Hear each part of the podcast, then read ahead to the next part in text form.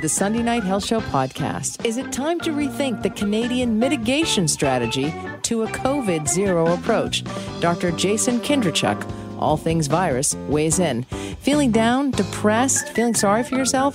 Dr. Erica Harris will inspire you as she shares her story of a terminal cancer diagnosis, bone marrow transplant, double lung transplant, and a divorce. Did you know that one in six Canadian couples face infertility issues? Dr. Neve Talon, fertility expert, joins me along with one of her patients and her colleague, an acupuncturist. The Sunday Night Health Show podcast starts now. Did you know that we all look better in a mask? We've got to find something positive in this gigantic Canadian COVID experience, experiment, I should say. In a year characterized, it's been quite an experience. In a year characterized by masks, anti maskers, physical distancing, COVID fear, and now fatigue, and a cry for lockdowns due to an inadequate supply of vaccinations and raging variants. We carry on. Welcome to the Sunday Night Health Show, a show about sexual health, how it relates to overall health, making your relationships, if you have any at this stage of the game, the best they can be. Good evening. I am Maureen McGrath, registered nurse, nurse continence advisor, sexual health educator, and host of this program. I've got Leo behind the boards. You doing okay back there, Leo? Yes, uh, just fine here. We're going to ten, ten deep breaths. Don't worry, I'm pretty chill. All right, let's do it. Don't worry, it won't phase me. if there's, you know, some dead space, there won't be any dead space, dead air, because I'm here. Anyway, if you'd like to be part of the program, feel free to give me a call. The number to call is 1 877 399 9898. That's 1 877 399 9898. You can text there as well. So text me if there's something you'd like me to talk about, if you have a question or whatever, a comment. Um, feel free to email me in confidence at nursetalk at hotmail.com. That's nursetalk at hotmail.com. Although we cover a variety of health subjects on this program, this show is certainly not a replacement for a virtual visit to your doctor or by phone. Tonight on the program, we have lots to talk about. Um, we're going to be talking about infertility. It is Infertility Awareness Week. We're also going to be talking to some people who are going to be sharing their inspirational stories tonight because you know what? I think we all need a dose of that. I have a uh, woman who was given a two month uh, di- uh, terminal diagnosis. And uh, here we are about 12 years later. She's going to be joining me and inspiring you. Also, we have been living in this chaotic times uh, a little too long now. And it's actually looking like we're going to be, if Canada continues on the strategy or lack of strategy, that we have, lack of consistency across this country, looks like we're going to be living in this uh, chaos for a while. So I've got somebody who's going to help you with the chaos and also post COVID. Um, how to how to deal with life after COVID, whenever that is going to be. Um, don't forget that we talk about sex on the program. So put those kidless to bed, grab a cup of tea, your lover if you have one, because we've got lots to talk about. But right now. And now, Maureen's Health Headline you've ever heard the program before, you've certainly heard his voice. He's assistant professor in the Department of Medical Microbiology and Infectious Diseases at the University of Manitoba, Canada. Holds a Canada Research Chair in the molecular pathogenesis of emerging and re emerging viruses. His research expertise and experiences have focused on emerging viruses and this past year, it has been all about COVID. He is Dr. Jason Kindrachuk, and he joins me on the line. Good evening, Dr. Kindrachuk. Good morning. How are you? Uh, you know, this, this has been a tough week. Um, I think that yes. you know, from a, I think from a, a, an anger and frustration and and uh, empathy standpoint, um, yeah, it, it just it's just felt certainly different, and I think has hit home maybe more than uh, than, than it has uh, in the past. I, I, agree with you. I mean, it's getting, I'm a pretty optimistic person. I keep saying that, yeah. but I'm losing a little bit of hope. It seems to be going on and on. There are so many frustrations. Uh, the mitigation strategy of Canada doesn't seem to be yeah. working.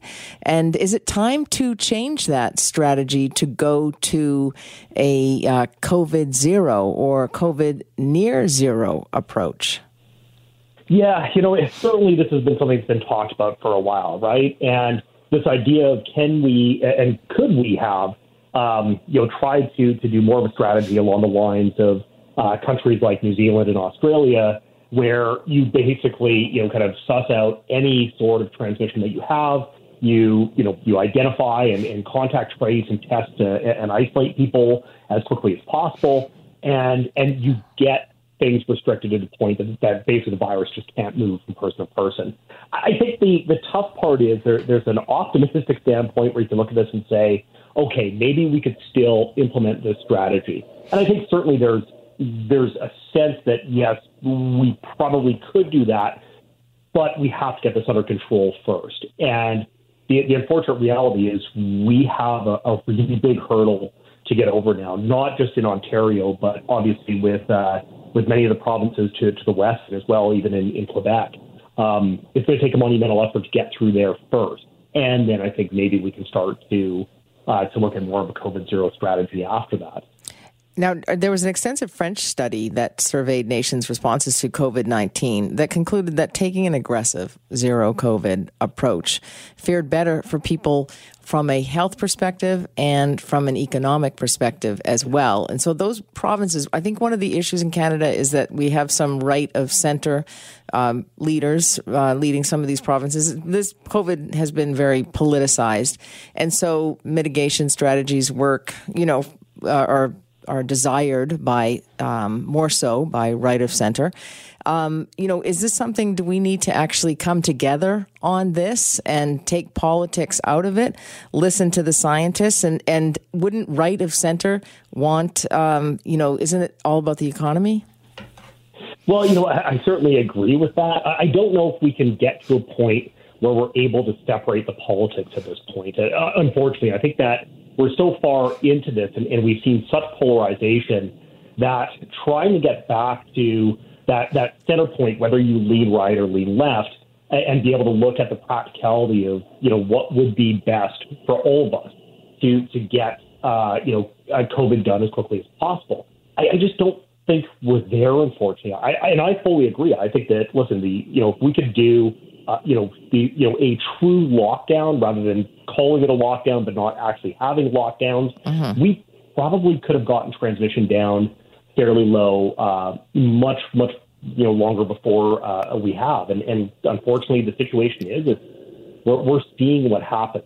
Um, you know, when the virus takes a shift and starts to move into younger populations, and I, I don't know how this is going to play out, unfortunately. Yeah, yeah. It's it's a bit of an experiment. If you have a question for the doctor, the number to call is 1 399 9898. That's 1 399 9898. You can text as well. Um, so, Ontario is in dire straits, and they uh, laid out, the uh, Doug Ford laid out his restrictions on Friday, one of which was basically don't go outside, close the parks. um, close the playgrounds, you know, which sends kind of, I, I mean, he's, he's walked back on that. But I did notice yeah. on Twitter, um, you, you made some comments or you liked a few tweets. um, and, you know, what, like, what were they thinking? You know, I, I don't quite understand, right? And certainly, I think you saw, you know, not only myself, but uh, you know, so many other infectious disease experts from across Canada saying, "What are you doing at this point?" Uh, you know, and, and I actually I did a radio interview right after he had made the announcement, and it was tough trying to you know kind of hold back some expletives in in in trying to get across my frustration. We everything we understand about this virus, we understand outdoors is unbelievably safer. There mm-hmm. is there still a risk? Yes, but at the same time, um, certainly for our own mental well being and our own health, um, we actually can use the outdoors to our advantage. So to see that suddenly taken away and, and knowing the potential repercussions of that was just mind boggling.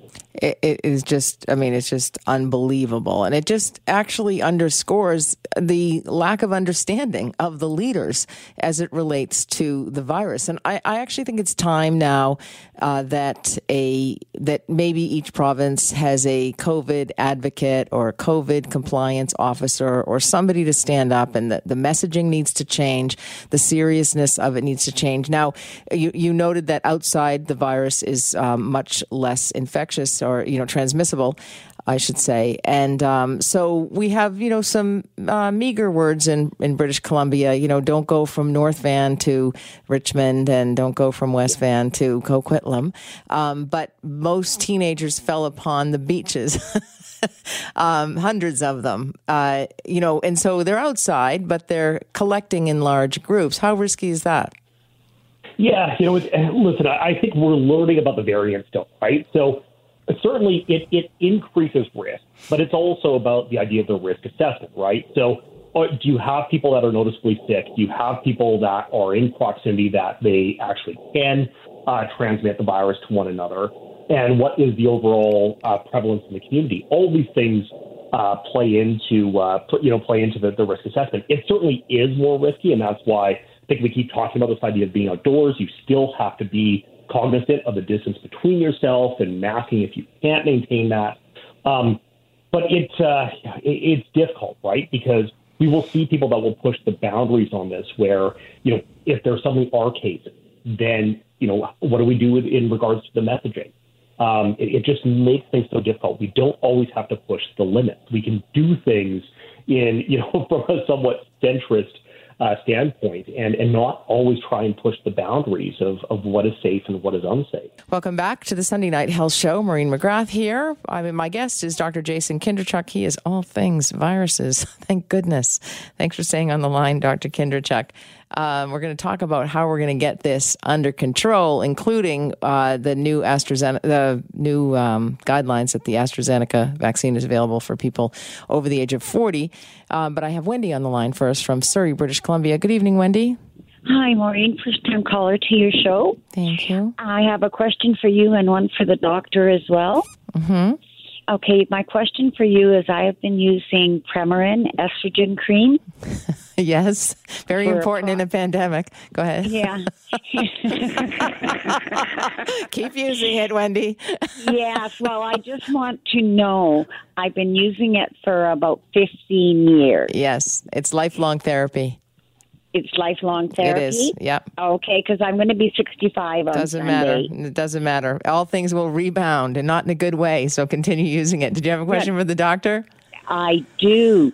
I was watching the BBC this morning, and the scientists are saying that they really, really figured that the variants and that are traveling through the winds and the air. Interesting. Doctor. Yeah. So, so with this virus, we've always considered the fact that it was, you know, moving through both aerosols and, and respiratory droplets. And I think what we're certainly getting a better perspective of is that aerosols are, are certainly a contributor. And with the variants, with the way that they're behaving, I think that this idea of ventilation and, and aerosol movement is, is mm-hmm. probably even more important than it ever has been before. Okay. And I have one more question for you. Um, if you have the Pfizer vaccination, do you have to stay with the Pfizer vaccination or could you take Pfizer and Moderna? So far, the recommendations are still that you have to stick with both of the same vaccines. That may change over time, but we're not quite there yet. Okay. Thank you so much, Wendy, Thank you for your very calls. much. And yeah. I'll, I have had my first Pfizer, and I am still wearing my mask when I go out. Excellent. That's awesome. fantastic. Okay. Thank you very much. Thank you. Um, good night. Good night. Thank you. Um, Dr. Kindrachuk just reminded me of something. There was a mass vaccination clinic held in one of the provinces, and somebody I know was working there. And about 1,500 vaccinations were given out, but about 80 people declined uh, their vaccine because when they arrived, they were hoping to get Pfizer and they were getting Moderna, or vice versa. Um, and yeah. so they aren't they the same? The, that group plus the people who cannot pronounce AstraZeneca, I feel they actually can't make a decision on whether they should get AstraZeneca or not. Um, but there are people who have these ideas that they shouldn't they they should choose what vaccine is right for them. Yeah, listen, I think you're seeing still the, the same story across all the different health uh, regions in, in Canada, which is if you get a vaccine that is offered to you, please take it as quickly as possible, given the circumstances we're in. Pfizer Moderna, basically the exact same technology, a little bit different uh, in regards to um, some of the uh, some of the makeup of, of the compound, but it's still they are still both mRNA vaccines. Mm-hmm. AstraZeneca, we've certainly heard concerns, but even this evening, actually a few minutes ago, Alberta has now opened up uh, AstraZeneca to people 40 and above. So I think we're seeing a general movement now of people saying, you know what, the, the benefits far outweigh the risks and we need to get people vaccinated as quickly as possible. And how much is that going to help um, with global death rates of 3 million and the rising rates of um, COVID in both of those provinces and, and looking like that's going to be that way in 30 days in British Columbia? Um, how beneficial is opening up those uh, the AstraZeneca vaccine? I think it's going to be a, a, major game changer. And I say that based on what we saw with the UK, you know, with using both AstraZeneca, Pfizer, as well as additional restrictions uh, moving through December and January. We saw a, a really strong suppression in transmission. And, and, we've seen those cases continue to go down, uh, even though they were at a, a really tough place with B117. The concern for me right now, I think Canada, we will get through this. It's going to be tough going for a little bit. But you look at places like India and Brazil right now, mm-hmm. and they are in major trouble. And right. I, I don't know how they're going to uh, to kind of turn things around quickly. Yeah, absolutely. Um, big concerns over there. The other question I have, the, I hear concerns about the vaccine from a lot of people. Um, anyway, a lot of my patients, and somebody said, "Now look at that Pfizer. You're going to have to have three and maybe four shots." Um, should people be concerned about that? Or is that a booster? Is that like an annual flu shot? Yeah, I. I think that what we've seen is some some discussion about whether or not there's going to need to be an additional booster. We so far all the data we have is that after the second dose, people have been able to maintain really strong antibody response. So I think that there are some people that are maybe trying to you know get people a little bit prepared if they have to go that route. Mm-hmm. But certainly the data right now is not is not suggestive of that. I think yes, we likely will have to get um, a booster at some point or a changeover depending on what the variants do. Um, but I think right now all the data still suggests that the vaccines with the two dose regimens look really good. Yeah, absolutely. And also, getting a vaccine is better than getting the virus, isn't it? I, listen, I, I I cannot say enough. All we need to do is look at the data the last few weeks in Ontario, even places like here in Saskatchewan. You look at the age demographics of people showing up in the hospital. You hear the stories of the frontline workers with people that they're, they're working with and people that have survived disease and, and that were young and fit. Yeah. Um, you don't want to get the virus. Absolutely. I, I can't continue to get that across people. Thank you so much, Dr. Kindrachuk, and as always, joining me on Sunday evenings to help out with this pandemic. Really appreciate it. Always a pleasure. Welcome back to the Sunday Night Health Show. Maureen McGrath here hosting this program for you. If you have any questions at all, the number to call is 1 399 9898. That's 1 399 9898. Or you can email me at nursetalk at hotmail.com. And um, if you have, I, I, have some text up here on the board. Um, if you have sent me a link to something, just know that I can't actually open the link. So if you wouldn't mind uh, Dawn, you've sent me a link. If you can email it to me um, at nursetalk at hotmail.com, I would uh, be happy to have a look at your suggestion. Um, also, I have a question here on the board about good evening, Maureen. How do you feel about transvaginal mesh? Um, transvaginal mesh is a it's a urogynecological mesh. It's used to treat, uh, typically used to treat uh, pelvic organ prolapse, which can happen to up to half of women who have had children will suffer from pelvic organ prolapse. And a pelvic organ prolapse is when one of the reproductive organs, the uterus or the bladder, falls down, falls out of place, or sags. Um, and this was because the pelvic floor muscles, ligaments, and tissues that hold those organs in place are weak or damaged due to childbirth. So I don't feel so great about the transvaginal mesh because there have been complications. There is uh, there is a number of class action lawsuits. Um, uh, across Europe and the U.S. and Australia, and um, you know most of the short-term clinical trials have, although they have found high efficacy and low complication rates when it's used for um, urinary incontinence, and that would more be the tape, so the transvaginal taping, and it's a very small bit, like a sling. Um, but there's a growing body of evidence that the efficacy is lower and complication rates are higher when you use transvaginal mesh for pelvic organ prolapse. So there are other surgeries that you can have. Um, the operator as well, I think they introduced this mesh a little bit too quickly, and they didn't train the operators or the surgeons um, appropriately. And um, and about one in 15 women who have been uh, who have had a, a transvaginal mesh will need to have surgery further surgery to remove it because it can cause tremendous problems. Uh, it can have you can have erosion so it moves out of place. Um, you can also have nerve pain uh, sexual pain. So there's lots of complications um, with this. Uh, many women have said it has changed their lives and not for the good. So I don't feel that great about the pelvic, um, about the uh, transvaginal mesh. And you can also have a pessary for pelvic organ prolapse. There's other treatment options. So thank you so much for those text messages. Really appreciate it.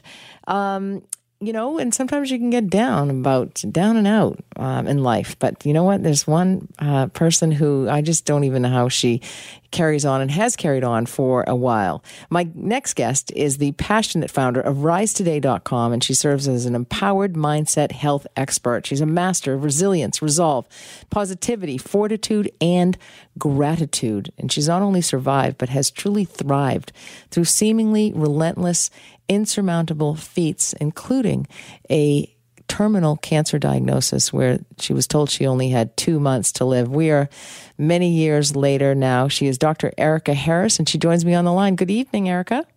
Hello, Maureen. It's an honor to be back on the show with you. Oh. Always oh. love our time together. Oh well, thank you so much for for joining me. You know, I, I thought of you um, I don't want to get too much ahead of the story. If you could just give actually the listeners a little background on, um, you know, what you've been through over the last twelve sure. is it twelve years now? What when you had oh, that? Oh gosh, I think uh, all started about nine years ago now. But yeah, nine years ago. Yeah. Um, yeah, so I had lived a life passionate about health and wellness. I was a thriving sports chiropractor uh, and kinesiologist. I had even inspired my entire community to live its best health status. And I certainly practiced what I preached by every measure. I hiked every mountain and soared down them all on my skis. I was incredibly happily married. I was a young doting mom to my two beautiful baby boys, and I was 35 years old at the time and still nursing my youngest when this big fire breathing dragon of cancer uh, came into my world. And I had been diagnosed, uh, despite living this life passionate about health and wellness. Shockingly, I was diagnosed with what proved to be a very aggressive version of leukemia. Um, I did not respond to even the harshest of chemotherapy regimens, known as salvage chemotherapy. I was awarded a two month terminal prognosis, denied all further medical treatment aside from palliative care moving forward. But I fought to go home for these two babies if I had two months to live. Gosh, I had so much living to do. And, and the other option to, was palliative care, right? Yeah, they, yeah. they, they denied all further medications moving forward. Um, and so when I was back on the home front, I definitely prepared for the worst, and I made all of those, um, gosh, gut wrenchingly heartfelt um, and hard to do uh, letters for my children. Um, and literally prepared for the worst in every way. And I accepted this big beast of cancer and all that it brought with it. And, um, but at the same time, I expected the best and I fought and I fought and I pursued any and everything in the natural healthcare realm just to get to continue to be mom. And miraculously, Maureen, I attained a miraculous remission um, from this two month terminal prognosis. And only then was I able to serve as a recipient for a bone marrow transplant, which serves as a quote unquote cure to prevent against relapse. And miraculously, with thanks to this amazing donor who rose to help from halfway around the world in Germany, who proved to be my perfect match after this worldwide exhaustive search has been hailed on my behalf, rose to help in my time of need and gave me this second chance. And I grew strong. I was back to hiking every mountain, teaching my kids to ski, and I was very well, but this was all super short lived. And my new hardy immune system, uh, through my donor, decided to kind of wake up, look around, and decided it didn't recognize my own lungs and embarked on this fierce process of attack through mm. rejection, just like it would attack a cold or a flu. Um, and a, a bug from a cold or a flu, and I did a very thorough job. I fell to 80 pounds. I had been prescribed full time oxygen. Gosh, I grew so sick from the harsh medications.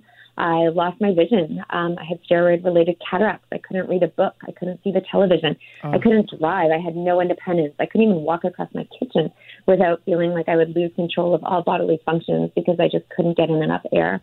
It was so brutally hard to stay the course. And how hard when for something great to happen to me, something terrible has to happen to somebody else. it was really, really ch- challenging. Um, and o- again, only with thanks to the family of another who, through their most kindest and selflessness of efforts, um, in their most hardest of hardest times, was I gifted the gift of new lungs. And and so um, you had a double lung transplant. I had a double lung transplant. So we've had a gentleman in Canada who's had a double lung transplant transplant as a result of COVID, uh, the very Oh, first wow, one. So you understand what he's going through at this time. So it, it's Oh, it's one thing to suffer as you describe.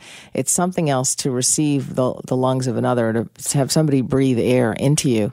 Um, what is it like in that recovery period? Oh, yeah, it, you go through a lot of ups and downs, and the times in the ICU it was really challenging. Um, you know, and I kind of thought, I kind of thought right away, like, oh my gosh, I, as soon as that breathing tube would come out, um, how easy that first breath would be. I just assumed this going into that surgery, and I couldn't wait for that first breath. And gosh, what a letdown it was when I tried breathing, and right away I needed to go back on the breathing tube because I had completely forgotten, Maureen, how to breathe. And I had adopted such crazy mechanisms to survive in this time and just to get the smallest bit of air in that I literally forgot how to breathe and how to use just basic muscles to do basic respiration. So I needed to work with respiration therapists literally to relearn the simplest gift that we all take for granted, right?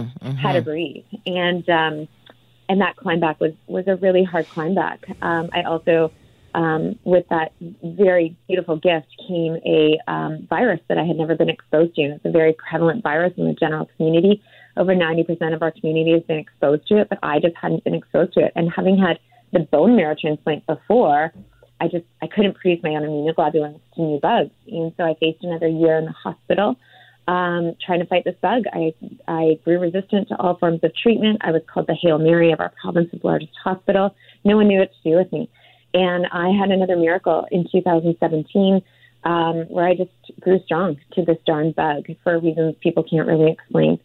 And seven, six weeks later, as soon as I'm out of the hospital, so eager for that calm after the storm, my husband chose to divorce. And I then faced um, a move really uh, soon into my recovery, facing life as a single mom and facing legal battles. And I assure you, despite it all, um, and despite the very obvious hardships, because as I'm even saying the story, you can hear all the obvious hardships. Mm-hmm. And I'm not trying to den- deny those hardships. But despite those obvious hardships, I feel incredibly blessed to have navigated all that I did. I feel as though I've been chosen to go through this crazy tidal wave, to be pummeled around and around and around, and to get to come out of it on this side and to serve in the capacity that I do now as a speaker and as a coach to really help others cope more positively with stressors and to bounce back and to live their most vibrant lives with the gift of today. Because today, no matter what we are navigating, is truly a gift. And as I said in my TED talk, you know, so many of my friends would come back for one more day, even living with cancer, even living with whatever hardships they were living with, what they would do for just one more day with their kids or with their loved ones. And so, really, just the message of cherishing today. Uh, um, it's often overlooked, right? And we get caught up in the hustle and bustle of life. But the gift of today really is a gift of today. And if we can appreciate it for that, our lives and our perspectives and our mindsets can turn around in an instant. Welcome back to the Sunday Night Health Show. Maureen McGrath hosting this program for you. Dr. Erica Harris is my guest. She is the founder at risetoday.com. She has uh, survived miraculously a two month terminal cancer diagnosis, bone marrow transplant, double lung transplant. She's on the line with me. She has an inspirational podcast. She's a speaker. She's a coach. Um, Dr. Harris, I have a caller on the line, uh, Catherine. Hello, Catherine. Hi. I um there's parts of your story that run parallel with mine, and um, ever since I was born, I was only in my mother's uh, womb for half her pregnancy, so I've had a lot of issues since birth. And then I ended up getting salmonella and was pregnant with my daughter, and then I ended up where I couldn't work. But it, after that, it just goes on and on and on and on. I lived through 9/11 in Ontario, breathing in all that junk, and I, it just crashed me to the ground.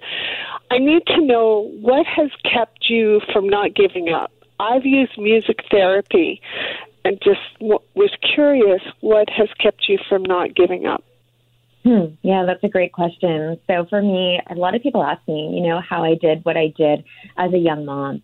And um, as hard as that was, I would fight to get out of the hospital every day. I would pick up my kids from school. I would make a family meal. I would take them to their after school sports, and then I would race to get back um, to the hospital. Adaptability was key on this path. But through all of those unimaginable indignities that I faced, I had adopted this personal power statement, I call it. Um, when I was first diagnosed with leukemia, I didn't know how to explain it to my kids, and I basically said, I lack fighters to fight colds and blood, colds and bugs, and I need to go to the hospital where they can make my fighters stronger. And my oldest was just four at the time, and he shouted out, Go, fighters, go, mama.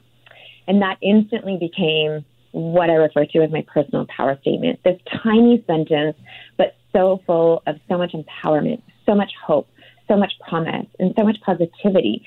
And through all of those moments that, and there were many that I didn't think I had the strength to stay the course. I would feel as though I just came up for a sip of air and then I would be pulled right back down again. And through all of those moments that I really doubted my ability to hang on, I would repeat this power statement and sometimes shouting it out almost violently in my head and in my mind. No one around me even knew that I was doing it, but it would be like, go fighters, go mama, go fighters, go mama, go fighters, go. And I would shout it out until I had the strength again to stay the course for another minute, hour, or day to come until I needed to shout it out all over again. But that always kept me focused and honed in on my North Star, on the prize at the end of the line of what I was always fighting for. always silenced all of the noise all around me, all of the chaos, and it gave me such clarity and such focus through it all. And thank you so much for your question, uh, Catherine. Dr. Harris, so you do get down, do you?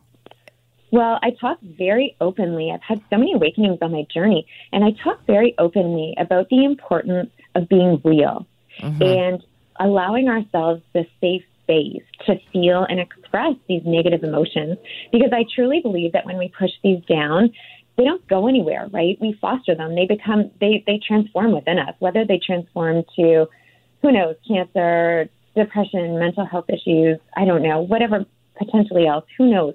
But but we push them down and so on this journey I've had profound awakenings. I've always been a very upbeat and positive girl. But there was this one moment where we had had to recruit this this new nanny that I didn't even know to take care of my kids. And I watched her leave with my kids and gosh, my mind just raced. Is she going to drive home safely with them? I want to be that one driving home, right? Mm-hmm. And I turned around from the window of my hospital and I just wept. And I wept and I wept and I wept and I didn't stop for days. And this was a problem in healthcare. There's almost this societal pressure to be positive no matter what is happening on our journey all the time. And I needed to grieve and to, to allow myself to feel the loss of all that cancer came to steal. I had to miss my son's fifth birthday party. That was brutally hard. Mm-hmm. I had mm-hmm. to abruptly stop nursing my youngest. That was brutally hard. I needed to give myself this space to let myself feel it and to let myself feel and express this hurt. And I didn't stop for days. I also let out, gosh, a lot of emotions that I had buried down from years before. And I wouldn't even call it from trauma necessarily, but we've all faced little challenges along the way that perhaps we've t- tried to negate and say, oh, yeah, I'm fine, I'm fine, I'm fine. But in that moment of having this diagnosis and watching this nanny that I didn't even know go home with my kids, gosh, it all just came out. I finally allowed myself to switch, like an active switch from self judgment to self compassion for the first time in my life. And I really um, advocate with my coaching clients and, and on stages everywhere that we all need to create this safe space to allow ourselves that vulnerability to really feel these negative emotions. We can do so through music. We can create playlists, right? We're all connected to hurt through playlists. I mean, how many songs are about breakups and the hurt we experience? And so for me, I would take those songs that were about that ex, but that would be to my cancer. Right. And I would sing out my hurt, like Kelly Clarkson, What Doesn't Kill You Makes You Stronger. I would sing that out to my cancer with every part of me. And so being real is so, so, so important. Like, first step, I would say, in anything. Um, and then really switching, you know, to the power of now, I call it. Like, um, I'm a big fan of Eckhart Tolle's work and Eckhart Tolle, and like just switching to the power of now, right? From that big focus of cancer, if my focus stayed on that focus of cancer, I don't think I would be productive in here today. I had to take my focus back to the power of right here and right now. How can I maximize my my health, my happiness, my life right in this moment because this moment is all that I am gifted. So how can I make this time better? Whether that's turning up the music and playing a happy playlist, whether that's calling a friend, whether that's quality time with my kids, right? And then there's always the, the reframe, the story that we tell ourselves becomes the story that we are. And so, what is that story that you tell others about your hardship, whether it's cancer, whether it's COVID, whether it's divorce? What are the lessons that came in that adversity? And how can you change that story to have really empowered you? So, rewrite that story that you've gone through of hardship and find your most empowering way to tell that story. I learned this, and because of that, I've become X person, right? Really do that reframe and craft that out. Take charge, take back the power, and fuel your body with, you know, whatever. There's so many passionate nutrition habits out there and various diets, whatever you resonate with and whatever you think is making change in your body, do it and fuel your mind. Take this take this very proactive role in your health and your success lies in your job to do so. And it's not on the doctors, it's not on everybody else who's where they are all there to support us and help us. But at the end of the day, this is on us and adopting that proactive role in our own success in whatever we are navigating is so, so, so important. Create this tribe, this community of support, and build a great team for yourself. We cannot do this on our own. We need help every step of the way. You got questions? She's got answers. The nurse is in for Nurse Talk. Welcome to the second hour of the Sunday Night Health Show. I do like to address your uh, questions. Um, and uh, if you have any questions for me or any of my guests coming up, the number to call is 1 399 9898. Or you can text me there as well if you're shy, you don't want to talk to me. Uh, I don't know why you wouldn't want to. Um, or you can email me, nursetalk at hotmail.com. So I wanted to answer this question before we go on to talk about some of the subjects we're talking about, which is um, the chaotic world in which we're living, and then also um, going to be talking about infertility as well. Um, but I'll start with this. Uh, Dear Maureen, I have a question about the virus. My niece, who is 27, is a COVID ICU nurse in Detroit and contracted the B117 variant. Her husband and little boy, who is two, also got sick, and they have been very sick. The little guy had a flare up again after over a week high fever, horrible cough, and lethargy. This virus is terrifying, and for anyone who thinks it's a hoax, they are so wrong. My question is that once someone has contracted the virus, can they catch it again? You know, there seems to be a lot of misconceptions around this question. The, while the CDC has said that cases of reinfection have been reported but are rare, it doesn't mean you are totally in the clear should you contract COVID 19. So the answer is it's rare, but you certainly can get it. If he, the little guy was sick, uh, that it flared up again after a week, it may be the that that still still that same illness or still that same incidence of the illness. Anyway, great question. Thank you very much. Uh, did you know that one in six Canadians suffer from fertility? And it's heartbreaking and even more heartbreaking in a pandemic. My next guest is a reproductive endocrinologist at Olive Fertility Center in Vancouver, British Columbia. She's also a clinical professor at the University of British Columbia. And her special interest includes egg freezing and the impact of aging on fertility treatment. She has co authored a guideline for fertility preservation in reproductively aged women. She is Dr. Neve Tallon, and she joins me on the line. Good evening, Dr. Tallon. Good evening, Maureen. How are you? I'm fine. Thank you. How are you? Good. Thanks Good. for having me. Thank you for joining me on the program on this gorgeous, hot, sunny day. Mm-hmm. Uh, I got a little burnt paddleboarding out there today, but anyway, that's another segment. Um, I uh, this is Infertility Awareness Week. Uh, is it not? And it's time to again to raise awareness about this heartbreaking uh, issue in medical, you know, often associated with a number of different medical conditions for many people. It is Infertility Awareness Week all week long. And um, I guess the, the whole point is to raise awareness of this condition and this disease that affects, like you said, one in six um, couples. And, you know, that number can go up depending on the age of the couple that we're seeing, um, but certainly can lead to a lot of um, you know, difficulties in how to navigate this process arise. And part of this week is about educating people and informing people of the process, what's available out there for them, the process of treatment. Um, so there are a lot of events. Um, a lot of them are put together by individual clinics and physicians like ourselves. But I want to talk about the one that I want to talk about the one that you're having, which is on Tuesday, April 20th, 5 p.m. to 6:30 p.m. PST, navigating your fertility journey during COVID, which is an altogether different thing, I would imagine. Yeah, um, I mean, during COVID, we've seen some really dramatic changes to our practice, which is, I think, surprising in retrospect in that despite being closed for six to eight weeks of 2020 during the first wave of COVID 19, uh, we actually have done more treatment cycles and seen more patients than ever before. Um, which is quite amazing. We've done more egg freezing cycles than ever before, and I think this all you know, shows us that uh, patients are, you know, spending a lot of time at home. I think with virtual and telehealth medicine, they're able to access um, the care that they need a little bit more easily now. Um, and, you know, you look at uh, the focus when you're at home without the ability of travel and, you know, work outside, your life becomes refined to understanding what it is you really want. And I think that's been a massive motivation for people to prioritize fertility care over the past year. And you mentioned egg freezing, that, that that's up as well? Absolutely. Uh, we did uh, almost 168 cycles last year of egg freezing, which is an astounding number.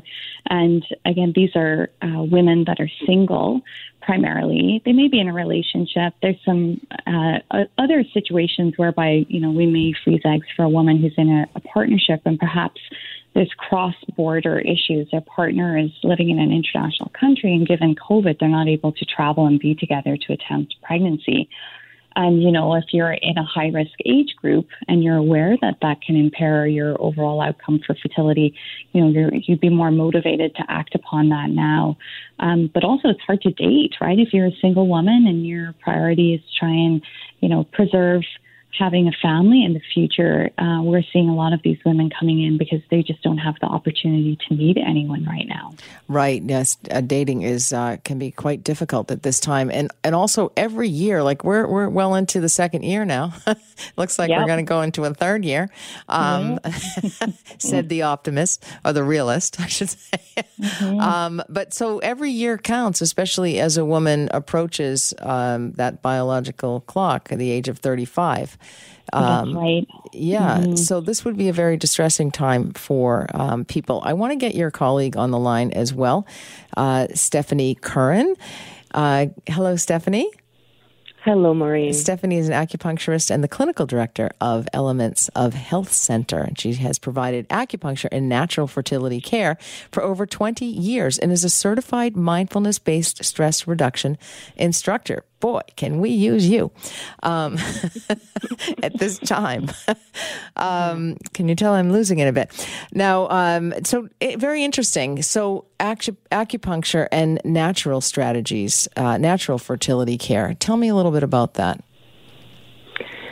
Yeah, so, you know, already we know that infertility has uh, a certain degree of unpredictability to it. You know, as, as women are going through their menstrual cycles, do they conceive this month? As they're going through different treatments, if they're needing any of the assisted support, uh, there's already a lot of uh, uncertainty that's inherent uh, in trying to conceive.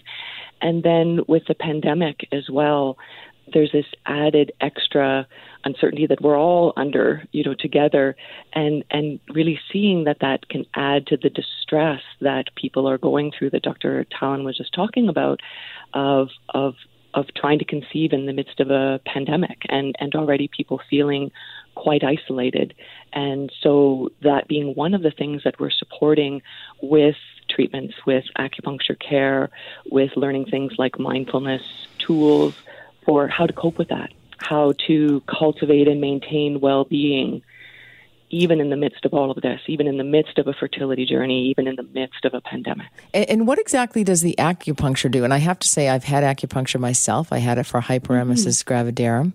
I thank oh. Amy Schumer for educating me yeah. tremendously about that, that condition. Yeah. That's another condition, but um, and yeah. it would last for about thirty six hours for me. But what? How does acupuncture work for um, women and and I gather men too um, for their fertility journeys?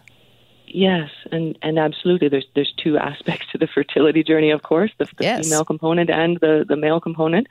And so, what it can help to do is to increase blood flow, can help to regulate uh, women's menstrual cycles uh, if they're trying to conceive naturally and there's any irregularities. Um, we can help decrease inflammation and stress and, and optimize overall well being. You know, how the whole body is actually uh, feeling, how it's functioning, how it's doing, how is your digestion, how is your sleep, are you experiencing headaches? So we really look at the the whole person along with what their reproductive concerns are and, and, how we can support alongside that. And sometimes we're working naturally just with people on their own, and sometimes we're working in, in collaboration in an integrated uh, care model with other fertility clinics. And I have an email question for Dr. Tallon uh, before we share your patient story. Um, we are trying for a second child and would love to hear more about secondary infertility as we are struggling to have a second child after our first one came so easily. Dr. Tallon? Yeah, this is a really common scenario, and I think one that is not um, highlighted enough.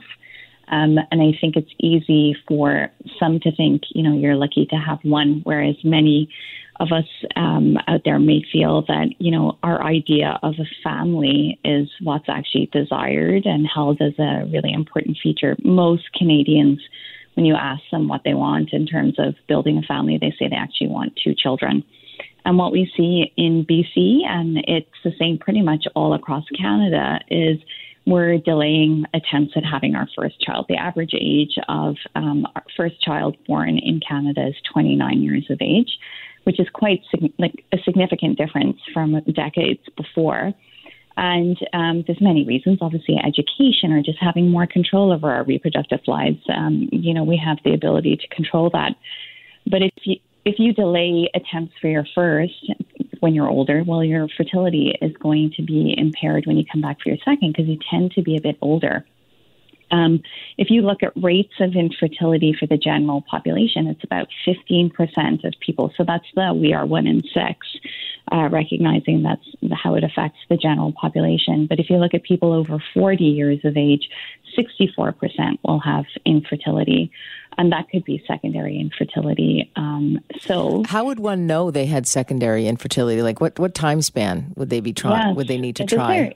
A really great question too. So it's reasonable if you're under 35 years of age to attempt for a year a pregnancy if you didn't have anything glaringly obvious um, as an abnormality. Um, if you had something really that was you know an issue like irregular periods that really says you're not releasing an egg properly we don't want you to waste time and attempt pregnancy over a year those months are really precious and so you would want to have help to try and regulate your cycle um, so assuming everything is normal, if you are over 35 years of age, we want couples to try for six months on their own.